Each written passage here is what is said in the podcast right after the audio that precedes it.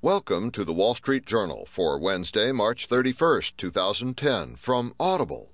Today you'll hear Bonds Cap Epic Comeback, and also BP begins big push to revive Iraq's oil.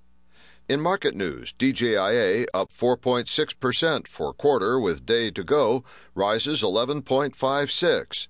Today's Heard on the Street column, Equities in a Parallel Universe. Plus today's editorial, in Ahead of the Tape by Kelly Evans, Dollar General flexing its discount muscle. And from Personal Journal, the microwave wants some respect.